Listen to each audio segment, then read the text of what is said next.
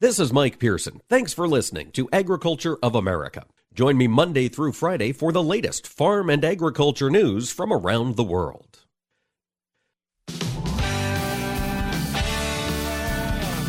Informing America's farmers and ranchers. This is AOA, produced by the American Ag Radio Network.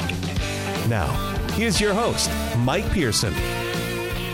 Hello, ladies and gentlemen. Thanks for tuning in to AOA on this Thursday, August 4th. We've got some news in the commodity markets today. For the first time since March, crude oil is below $90 a barrel. We'll talk through the market moves both in energy and in the commodity markets with Arlan Suderman in segment three. He's the chief commodities economist there at StoneX. Before we get to Arlan, we're going to talk with Meagan Kaiser. She's the vice chair of the United Soybean Board. She is a farmer director, and she's going to bring us up to speed on the changes they're making in their investment portfolio heading into 2023 to keep driving demand for U.S. soybeans.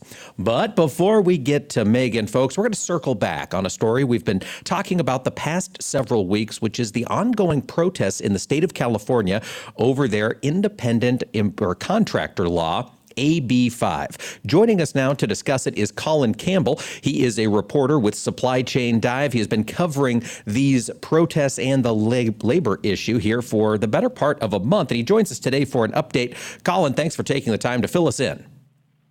Yeah, thank you for having me. I really appreciate being uh, included on the show.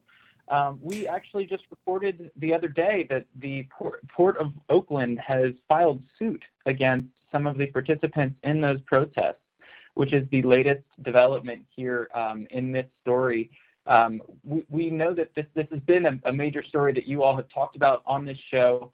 Um, the lawsuit actually is, as designed to prevent future protests than uh, as it is to stop current ones. The, the ones, as we understand it, have kind of quieted down. They were threatened with um, being cited for blocking the gates, and those who continued their protests moved to a what they call a free speech zone that wasn't blocking the terminal gates.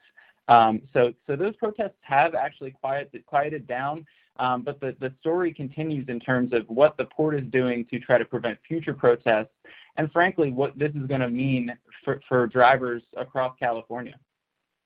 Indeed, it is. And we're still seeing it play out. Colin, you've been focusing on this for some time. Give us an update on the current situation for AB5. It is still law. Do you know when they're going to start enforcing it?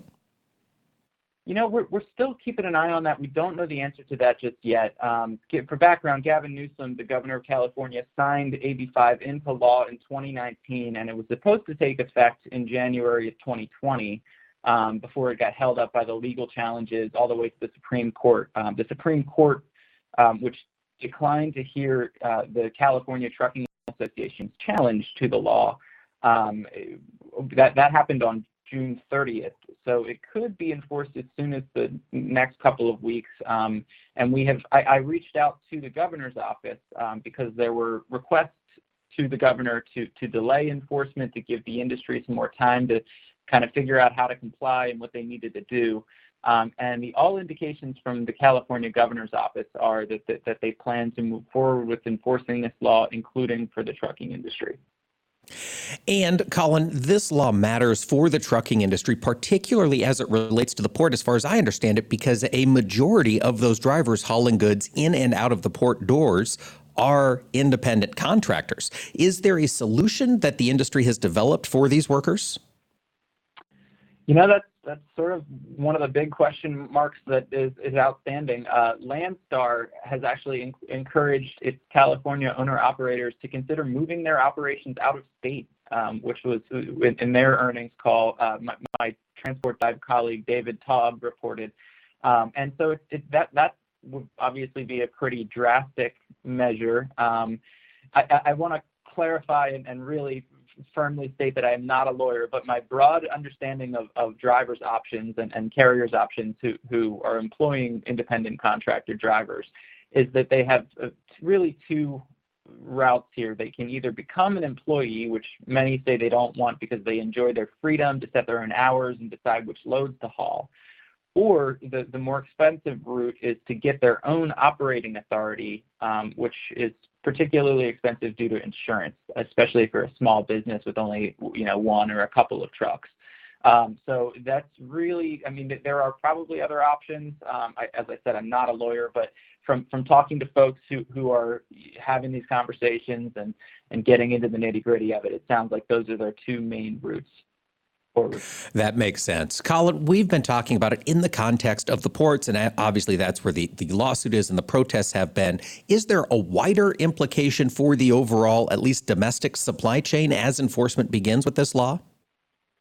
Absolutely. If, if I mean, if the 70,000 owner operator drivers in California can't operate in the way that they are operating today, it, it the, the uh, concern from the industry anyway is that it will take many of them off of the road or at least delay, you know, cause more shipping delays as they navigate through what to do. Um, and and that's, I mean, that, the busiest ports in the country are in Los Angeles and Long Beach. So if, if 40% of the imports that come through those ports can't make it on time to where they're going, that's an obviously major impact. But more broadly, outside of California, if similar laws are passed and enforced in other states targeting these gig economy workers and trying to make sure that, that by the by the way, we should say that the, the um, point of the the law is to try to extend worker benefits um, to folks who, who drive for say you know Uber, Lyft, other other uh, companies that employ independent contractors. Now Uber and Lyft and, and, and the rideshare companies got a, a carve out. And that is actually what these protesters wanted for the trucking industry as well. They wanted to say, we, we are exempt because we are in this particular protected industry and therefore don't have to follow this law. Um, it, it, it, gets really complicated as to you know who, who, wants what, and, and there are obviously unions uh, involved and, and others, but um, that's the, the major concern is what happens if this law goes beyond California um, and what that would do to the base of the trucking industry. Yeah, yeah, could be could be big implications uh, throughout the country. You cover the supply chain really in total, Colin. What other issues are you watching right now that could present a risk to folks later on this year? You know, the, biggest one to me is just the, looming will it, won't it recession um, that is, coming, looks like it, could be potentially coming our way on the heels of all this inflation. Um, you know, there's, there's plenty of stories, or we, we've done plenty of stories, as have others, about um, companies pulling forward orders to counter long lead times and, you know, the growing backlogs that they have faced due to supply chain issues. But if there's a recession, I mean, that, that could really complicate all of these things. You could see companies scaling back their plans, cutting labor after spending the past few years really hustling on building up their, their operations and recruiting. Uh, it could really exacerbate a lot of these issues that, that we have seen and that we've been tracking. Well, no doubt you're going to continue to cover these. Colin, where can our listeners keep up to date with your reporting and follow the work you're doing? So actually, it's two publications here under Industry Dive. Uh, one of them is Supply Chain Dive, uh, which where we cover the full supply chain, and the other is Transport Dive, which focuses on the trucking arm of the supply chain. They, they are. Fan- yeah. Fantastic, folks. Check those out. TransportDive.com, SupplyChainDive.com. You can see all of Colin's work right there. Colin Campbell, thank you so much for joining us today for the update on AB5. Really appreciate and folks, stick around when AOA returns. We're going to check in with Meagan Kaiser on the changing priorities for the United Soybean Board. Stick around for more AOA.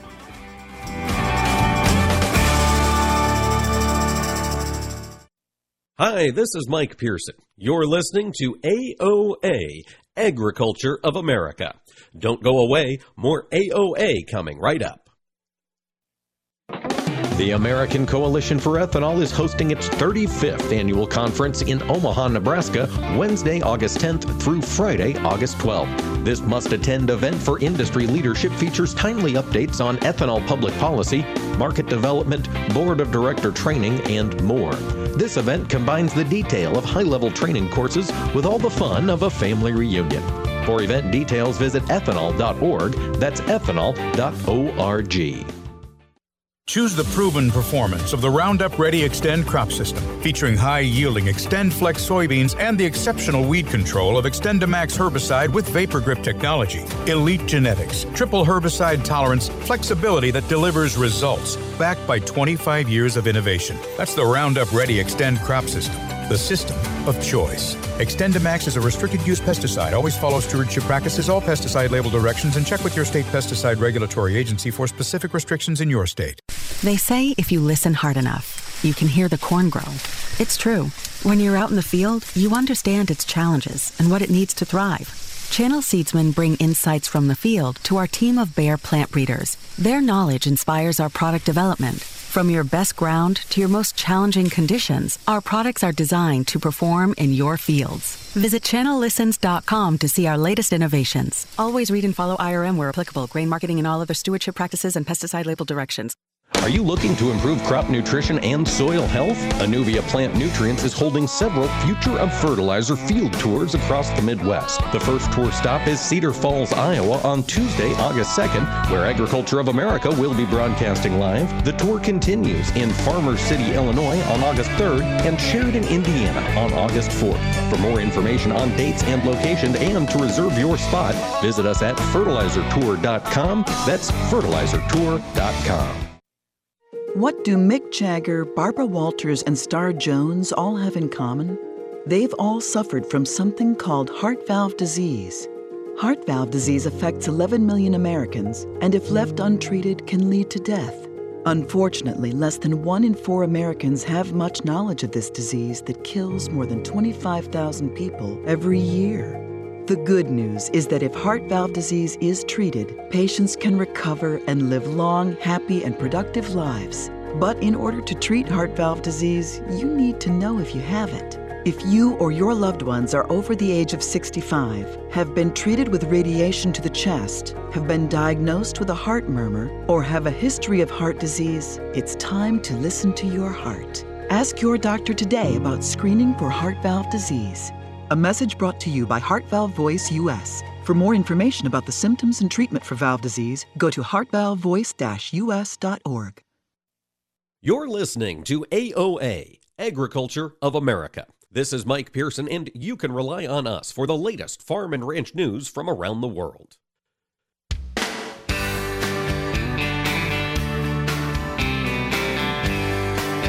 Keeping America's farmers and ranchers informed on AOA. Now back to Mike Pearson. Welcome back to AOA, ladies and gentlemen. Thanks for making us a part of your day today. You know, we talk a lot on this program about how things are changing. Life is complicated, and the recent events of the past two years have certainly made it more complex and more volatile. And that means that a lot of times when we're working in this sector, we've got to be quick and nimble and adjust our approach. And, folks, that's what the United Soybean Board did. At the end of July, they held their summer meeting in Kalamazoo, Michigan, and took a look at their priorities in 2023 and wanted to figure out the best way to reach folks with the story of U.S. soybeans. To give us an update on what they've determined, Meagan Kaiser, she's a farmer director currently serving as vice chair for the United Soybean Board. She joins us today. Meagan, thanks for joining us and give us an update. How do beans look down there in Missouri? Hey, good morning, Mike. Well, uh, they look good. We're pretty optimistic. We uh, we've been pretty dry, so our dryland corn isn't looking as good. But our beans, um, we could always use our timely showers here at the end as uh, we fill out those beans and pods. But um, we're we're pretty optimistic that we have a, at least an average to above average uh, bean crop. Well, that is good to hear. Now the question is, we got to find that demand for that bean crop that's growing out there in the field. Meagan, U.S. Soybean Board, always working on that. Fill us in on the summer board meeting. What was under discussion? Well, our main focus of the July board meeting is that we pass our budget. And this year, uh, the 78 farmer directors from all across the country came together and we approved a $123 million investment in program work for the uh, 2023 fiscal year. So it was, um, it, and it, it sounds like a, a, big number. The board really has been working on this for months, um, and we break out and do committee work. And the July board meeting is when it all comes together. Uh, we spent a lot of time kind of sharing from committee to committee of how we got to the programs that we're investing in, uh, but it's very much farmer director driven, and um, I'm, I'm really proud of the portfolio that we came up with. And it's incredible. You can take that $123 million, you break it out into eight different investment portfolios to help drive demand for U.S. soybeans. Meagan, let's talk about where the farmer directors are pointing these portfolios. What are some of the big changes you're seeing in 2023?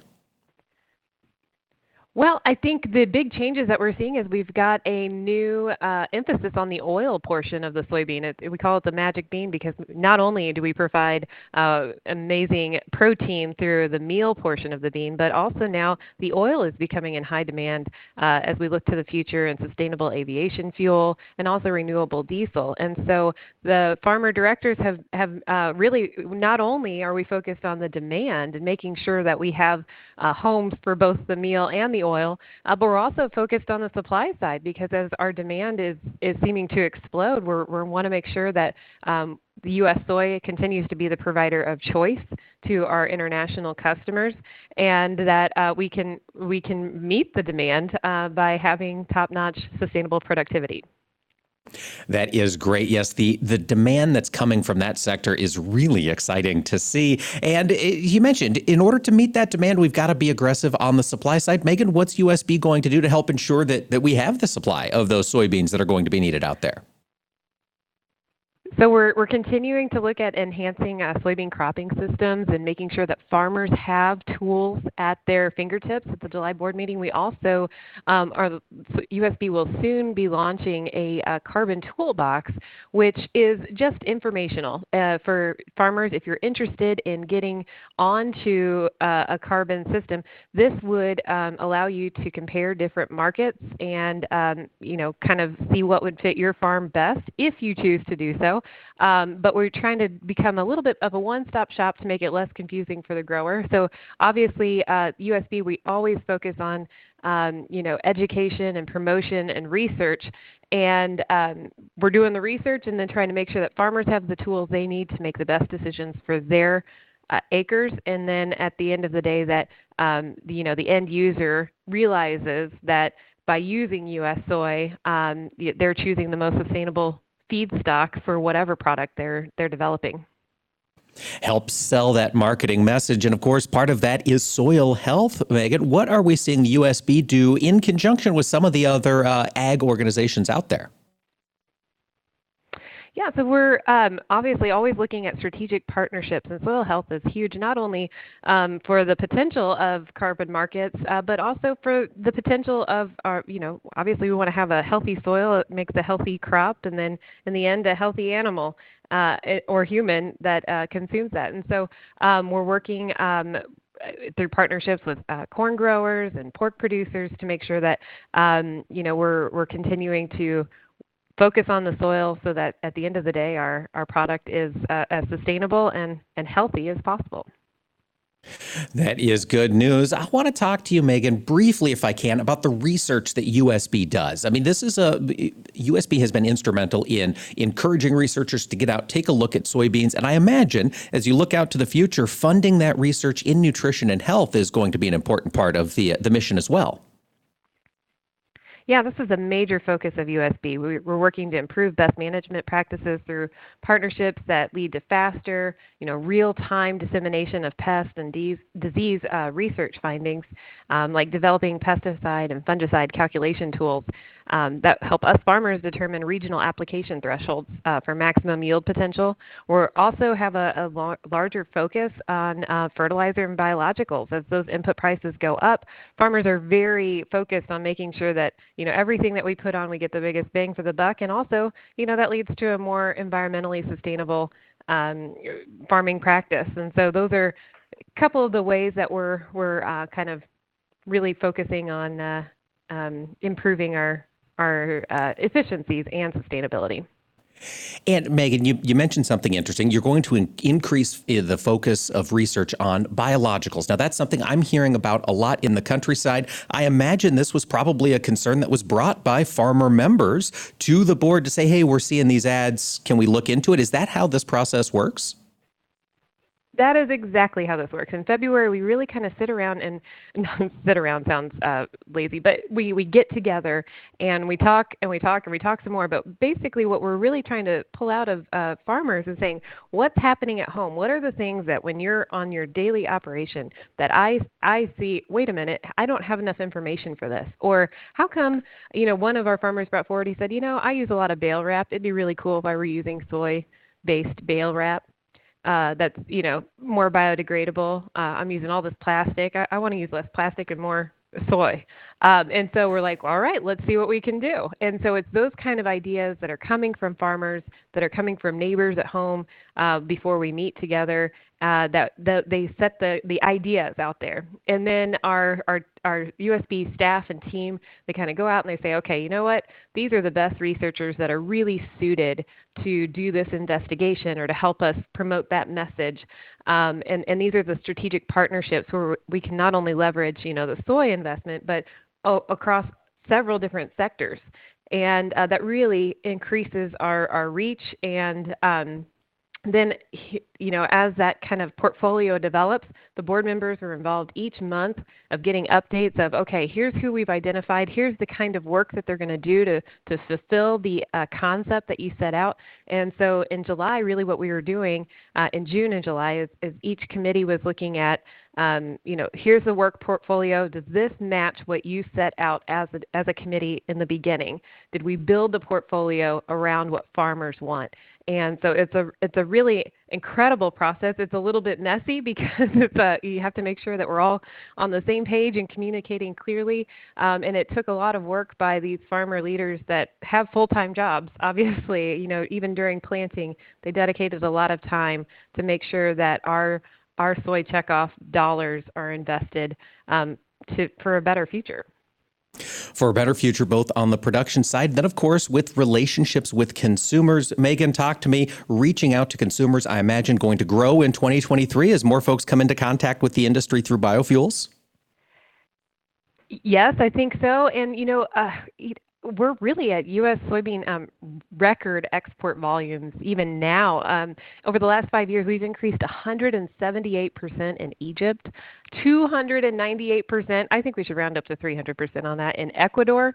Um, 91% in Vietnam, 18%. These are increases um, in the last five years. So more than $28 billion in revenue generated um, from our soy exports. And a lot of that is in large partnership uh, due to our partnership with the U.S. Soybean Export Council um, and, and the work that uh, you know our checkoff has done to really reach out and um, make sure that, that people understand that U.S. soy uh, um, has a great reputation and or different than the rest of the world.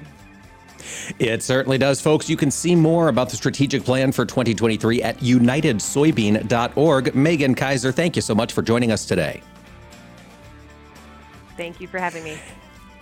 And folks, stick around. We're going to talk with Arlan Suderman, Chief Commodities Economist at StoneX, here when AOA returns.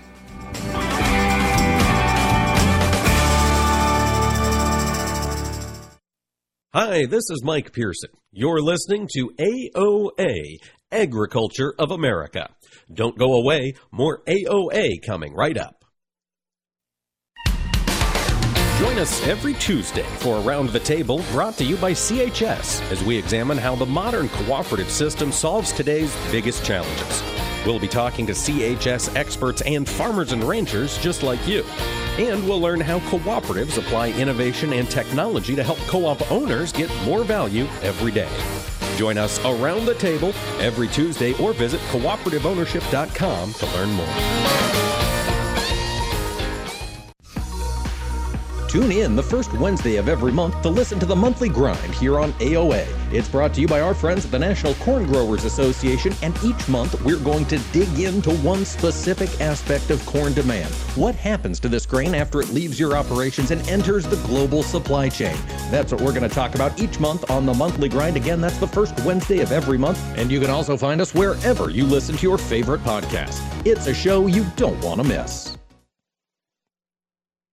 You're listening to AOA for the American Ag Network. I'm Jesse Allen reporting. Well, as we take a look at the market trade here, working through our Thursday, the soy complex is off to the races to the upside as traders are watching that hot and dry forecast for the Western Corn Belt once again. We see great strength in bean meal and in soybeans here so far today, while the corn market is up moderately and wheat futures are mostly mixed with uh, spring wheat trading a little bit to the upside with Chicago and Kansas City wheat down a little bit, seeing just a, a bit of spread trading action going on there. It appears between the winter wheats and spring wheat with early spring wheat harvest just a few weeks away for some folks. Now, overall, the markets, of course, still watching the U.S. China tensions over Taiwan.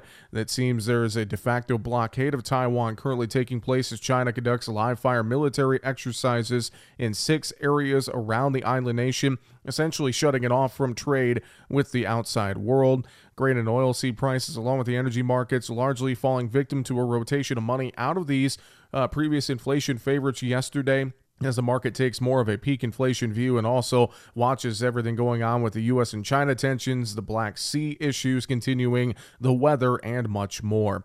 Here so far today, crude oil down 74 cents a barrel, 89.92. In the grains, December quart up 5, 601 at a quarter. November beans up 27 at a quarter at 13.97. August bean meal up 13.70 a ton, 495.40. August bean oil up 195 points, 67.03.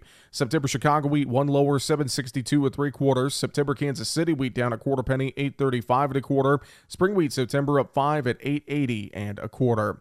Lean hogs August down 52, 120.47. August feeder cattle down 77, 178.57. August live cattle down 7, 137.82. You're listening to AOA for the American Ag Network. I'm Jesse Allen. 54. So basically, it's too late to start saving for retirement, right? Not right. Starting to save, even in your 50s, can really make a difference. Well, right now, saving seems hard to wrap my head around. Plus, with the way this year's been going. hey, listen, it's okay. You still got this. Just go to aceyourretirement.org. It's an online tool from AARP that can help you get your retirement savings on track no matter your age. It's free and only takes about three minutes. I like three minutes. Yeah, at aceyourretirement.org, you'll chat with Avo, the friendly digital retirement coach. Just answer a few questions and you'll get a personalized plan and tips to help boost your retirement savings. Tips that are easy to understand and tailored to your lifestyle. I like that too. Plus, it's sponsored by AARP, so you know they got your back. Just head to aceyourretirement.org and make your plan to start saving for retirement. Thanks. That's aceyourretirement.org. A message from AARP and the Ad Council.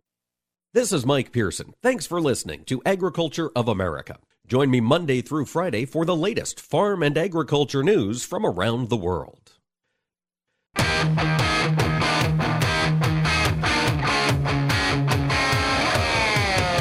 Keeping America's farmers and ranchers informed on AOA. Now back to Mike Pearson. Welcome back, ladies and gentlemen, to AOA. At the top of the show, I mentioned we've got uh, you know kind of a benchmark happening today. For the first time since March, we're seeing crude oil trade below ninety dollars a barrel. Joining me to talk about the situation in the markets today is Arlan Suderman, chief commodities economist at StoneX. And Arlan, I'm guessing on this crude oil front, today's move is more related to recession fears than supply increases. Am I on the right track? Yeah, you really are. And I think it says something, therefore, the grain and oil seeds have been able to break out of that a little bit because yesterday they were going down with it. It's really been a rotation of money out of the inflation play. There's a sense in on Wall Street that we've had peak inflation, that inflation is headed down from here.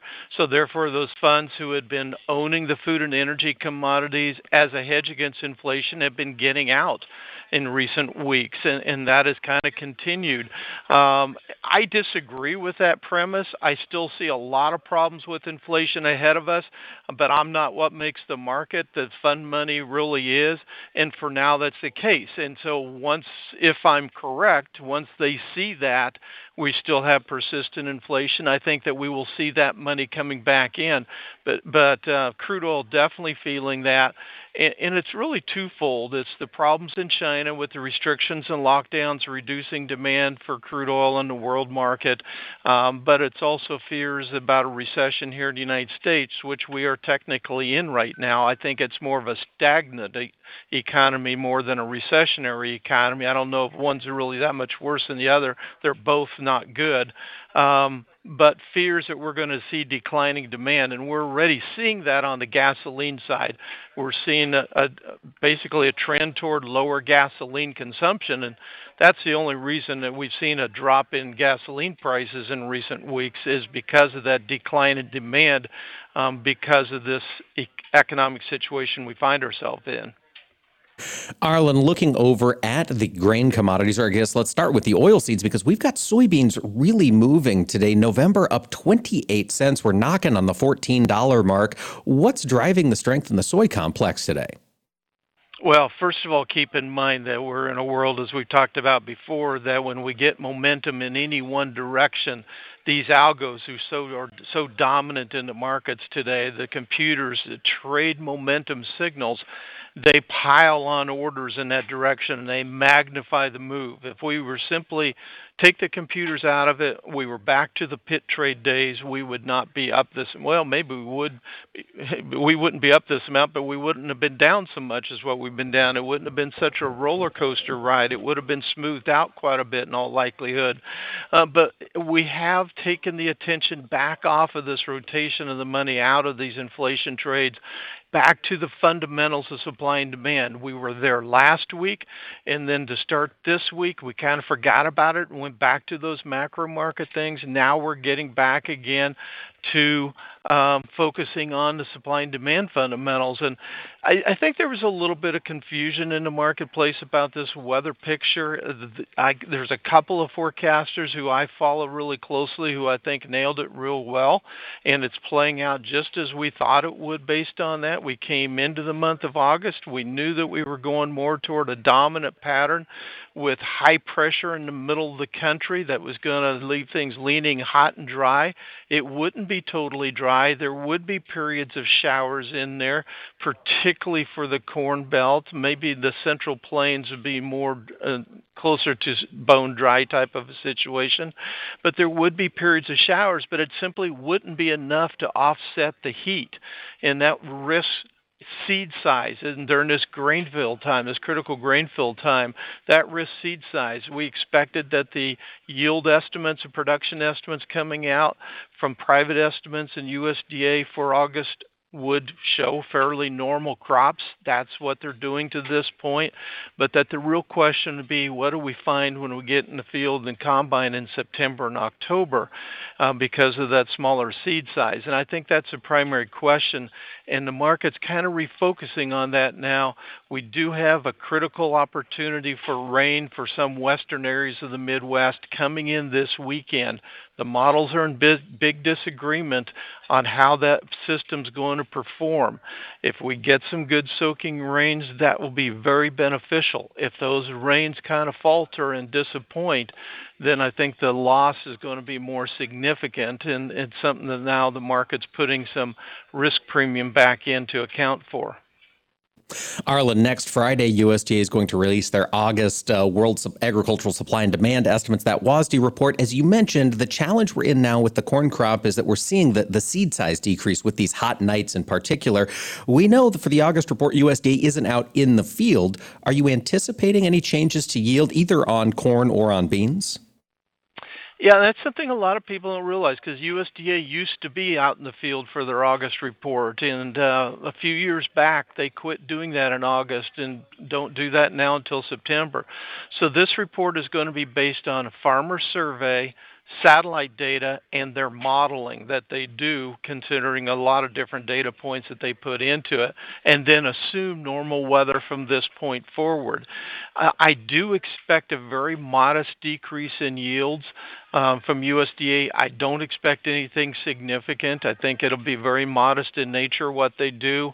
I, uh, and I, I do think that there will be a change in yield because it's a totally different system for estimating yield now from what it has been for May, June, and July. So just changing systems, you will generally get a change in the number that's printed.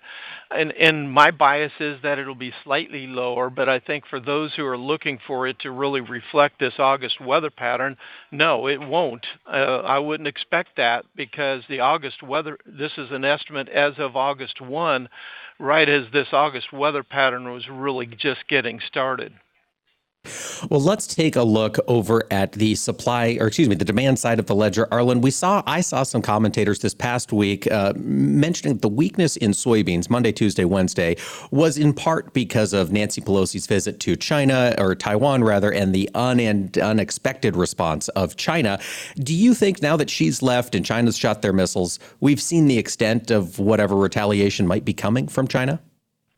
No, I, I don't. I've been w- seeing this pattern all summer long as tensions have been building between the United States and China, even before Nancy Pelosi announced her desire to visit Taiwan. And I think that just amplified it more and, and sped up what the direction we were going anyway. I've been seeing that China, rather than buying U.S. soybeans this summer, at times when Brazil's um, prices were high, uh, would simply dump more soybeans out of their reserves. Now that means they're emptying their reserves. They're going to have to fill it at some point, but they've been trying to avoid buying from the United States.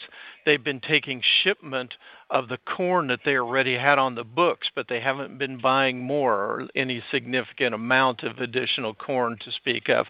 So taking shipment of what they had on the books, getting it shipped, but not buying much more in the way of corn and soybeans. I think they want to avoid doing business with us. I've noticed that obviously they finally came to a phytosanitary agreement to buy corn from Brazil this summer. They also, and something that hasn't received much press, have an agreement now to buy soy meal from Brazil. You say, why would they do that? And that was within the last week um, as well. Uh, why would they buy soy meal when their own crushing plants are only operating at about 60% of capacity? That enables them to meet their protein needs um, if the United States would put sanctions on them or if they simply wanted to avoid buying soybeans from us. Do I think they're going to stop buying soybeans? No, they're still buying some new crop soybeans from us. Um, they don't want to import soy meal unless they have to, but they're making ways to get by if they have to get to that point of avoiding purchasing from United States. Now, from a standpoint of the world balance sheets, the world balance sheets are tight enough that if they refuse to buy from United States and they go to Brazil for everything, that means some of Brazil's customers are going to get shoved up here uh, to do business with us. So it does. It's not a direct one-to-one loss in demand for the United States, but it does show how we need to be prepared for losing our dependency on those exports to China for our products. Well, the other demand story that we've been watching for the past six months on the ethanol side, Arlan, you mentioned gas usage is declining. Are we seeing that reflect back upstream in ethanol demand? Yeah, and for the current marketing year that ends August 31st, I'm looking for USDA to cut its ethanol estimate by at least 35 million bushels. Uh, probably a combination of this report and the September report as more data comes in and they officially know where we stand with it. Uh, and, and I think we'll see that decline go into the next marketing year as well. So we're seeing that softer demand. The one thing that's been saving us has been stronger exports as fuel has been in shorter supply around the world with what's going on with Russia and Ukraine. Uh, more countries are trying to depend more on some of the biofuels, and, and we're seeing stronger import demand uh, or export demand from U.S., and that's helping keep us from seeing a, a, sharper decline in ethanol usage. All right, Arlan, these things keep changing. Value of the dollar. Do you think we have peaked? Uh, that really comes down to Europe and what happens in Europe. And it would be good for U.S. exports if we had peaked, but Europe's got a lot of economic problems. They're on the front lines of this war with Ukraine, and so they're being impacted more directly. And so we've got to see some ways to support the euro, which means more aggressive use of their monetary policy, but they're reluctant to do that with the economic challenges that are still facing them because of that war. Lots of headwinds left ahead, lots of volatility in the grain markets. We've been speaking with Arlan Suderman, Chief Commodities Economist with StoneX. Arlan, thanks for joining us. Thank you, Mike. Hi, this is Mike Pearson. You're listening to AOA, Agriculture of America. Don't go away, more AOA coming right up. You are not your diagnosis. A medical chart is not your identity and vision loss does not define you. Your drive shows who you are. And you are not alone. Because we are driven too. To be a beacon of strength, a champion of courage, an advocate for hope. You are not alone. Because we are stronger together. We drive the research for the cures we are finding. We're fighting macular degeneration retinitis pigmentosa, Usher syndrome, and the entire spectrum of blinding retinal diseases. We fund. We fight. We, we win.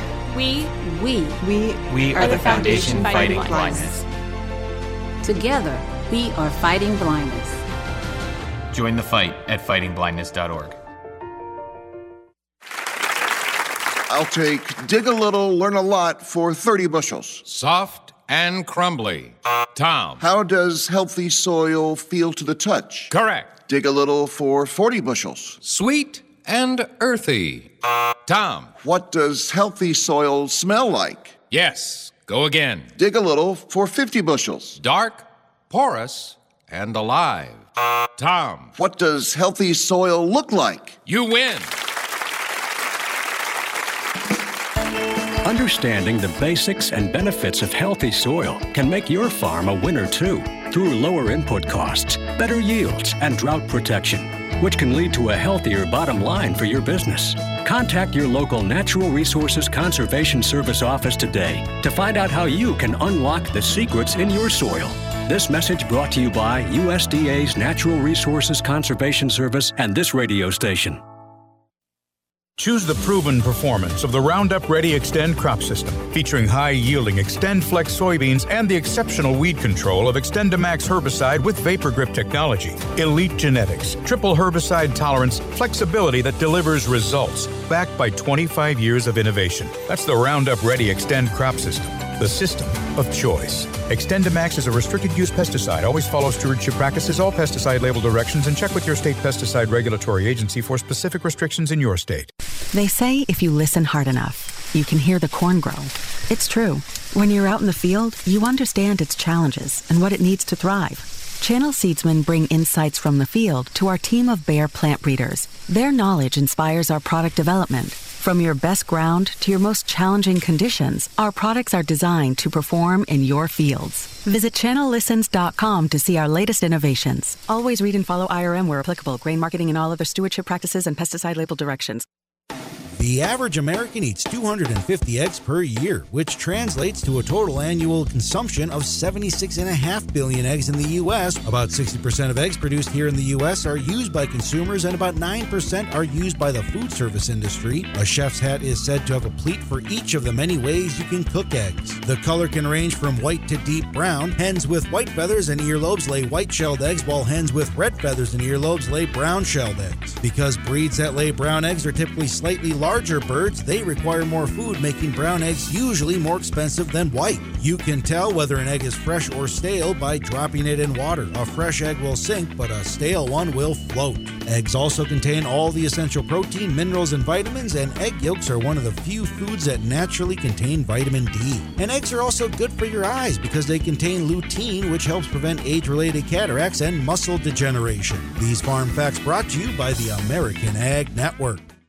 Are you looking to improve crop nutrition and soil health? Anuvia Plant Nutrients is holding several Future of Fertilizer field tours across the Midwest. The first tour stop is Cedar Falls, Iowa on Tuesday, August 2nd, where Agriculture of America will be broadcasting live. The tour continues in Farmer City, Illinois on August 3rd and Sheridan, Indiana on August 4th. For more information on dates and locations and to reserve your spot, visit us at fertilizertour.com. That's fertilizertour.com. Tune in the first Wednesday of every month to listen to the monthly grind here on AOA. It's brought to you by our friends at the National Corn Growers Association, and each month we're going to dig into one specific aspect of corn demand. What happens to this grain after it leaves your operations and enters the global supply chain? That's what we're going to talk about each month on the monthly grind. Again, that's the first Wednesday of every month, and you can also find us wherever you listen to your favorite podcast. It's a show you don't want to miss. You're listening to AOA, Agriculture of America. This is Mike Pearson, and you can rely on us for the latest farm and ranch news from around the world.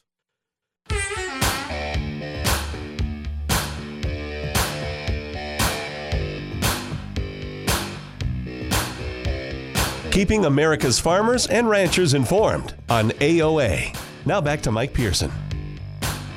Welcome back, ladies and gentlemen. We have seen a lot of ongoing issues with the state of railroads across this country. These challenges developed during the coronavirus pandemic and they have accelerated, and ag shippers have been growing frustrated. And they have been pushing back. And of course, we're starting to see some change develop at the legislative le- level, including potentially reauthorization of the Surface Transportation Board. One person who tracks all of this stuff very closely is Mike Steenhoek. He's the executive director of the Soy Transportation Coalition. He joins us today. Mike, thanks for filling us in on the changes that are taking place in the rail industry. Hey, it's good to be with you. Thanks for having me, Mike. You know, we have talked a lot over the past six months about the Surface Transportation Board and their role overseeing uh, rail traffic. But Mike, I didn't realize they have been operating without authorization for the, for two years now, almost. Is that right? Well, that that can sometimes happen in Washington D.C., where you know, kind of deadlines are more treated like suggestions, and um, so there's a lot of times where you know, for example, a farm bill is supposed to be done X many number of years. Well, it ends up not happening until later, and you know, things like you know the Surface Transportation Board, which that's the government agency.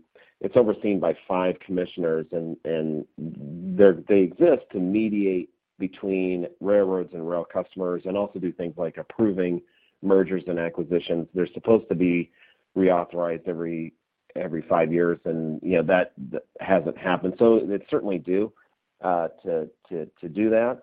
Um, and but it really provides an opportunity to make sure that the the interests of rail customers is more emphatically you know expressed into that whole process with this reauthorization. So it, it does provide an opportunity to to weigh in on some of these issues that are important to our industry.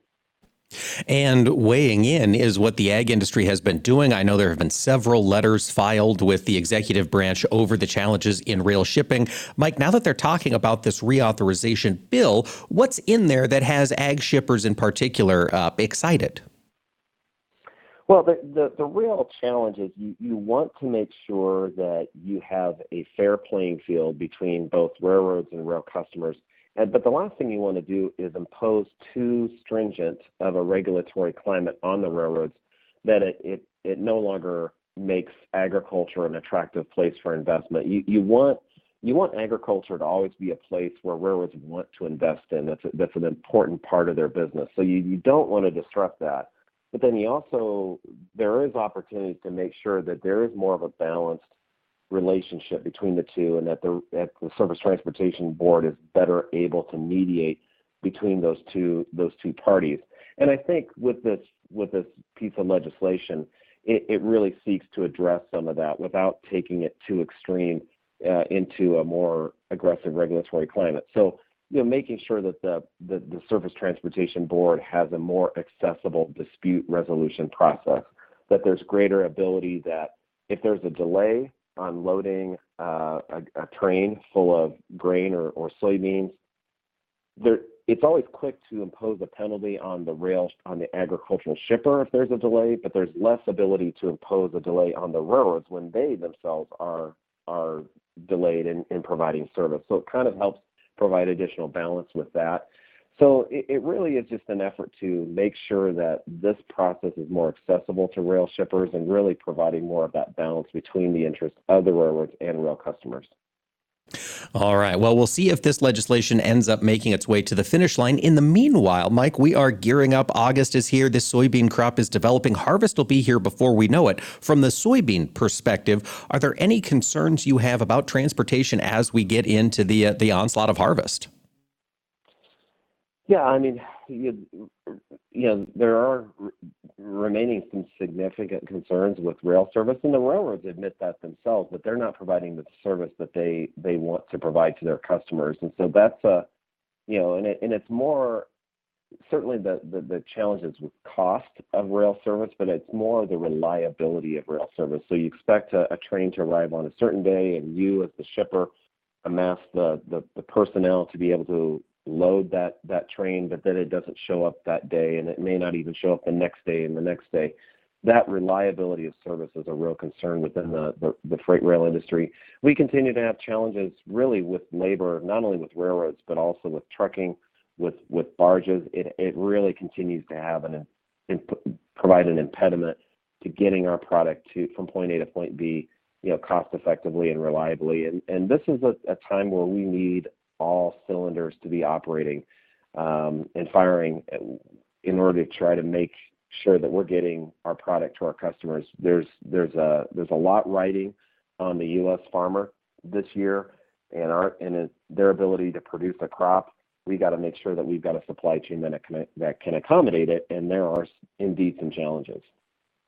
Indeed, Mike. And on the inland waterway system in particular, I know we've gotten a lot of funding rolled out the door for those locks and dams. Will the construction, repair, rebuilding on those dams impede river traffic?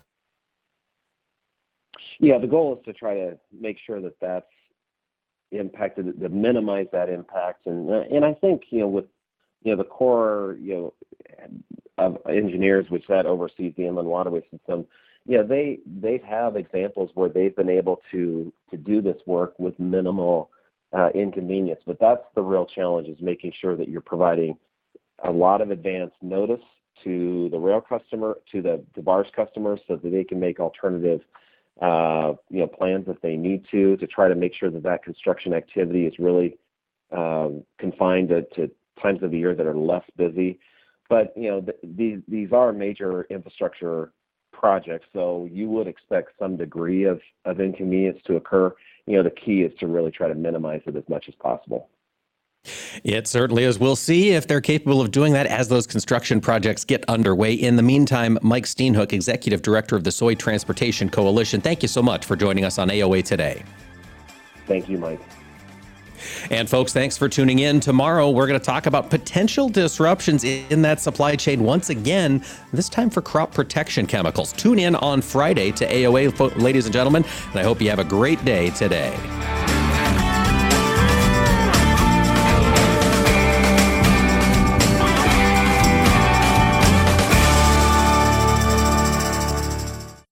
This is Mike Pearson. Thanks for listening to Agriculture of America. Join me Monday through Friday for the latest farm and agriculture news from around the world.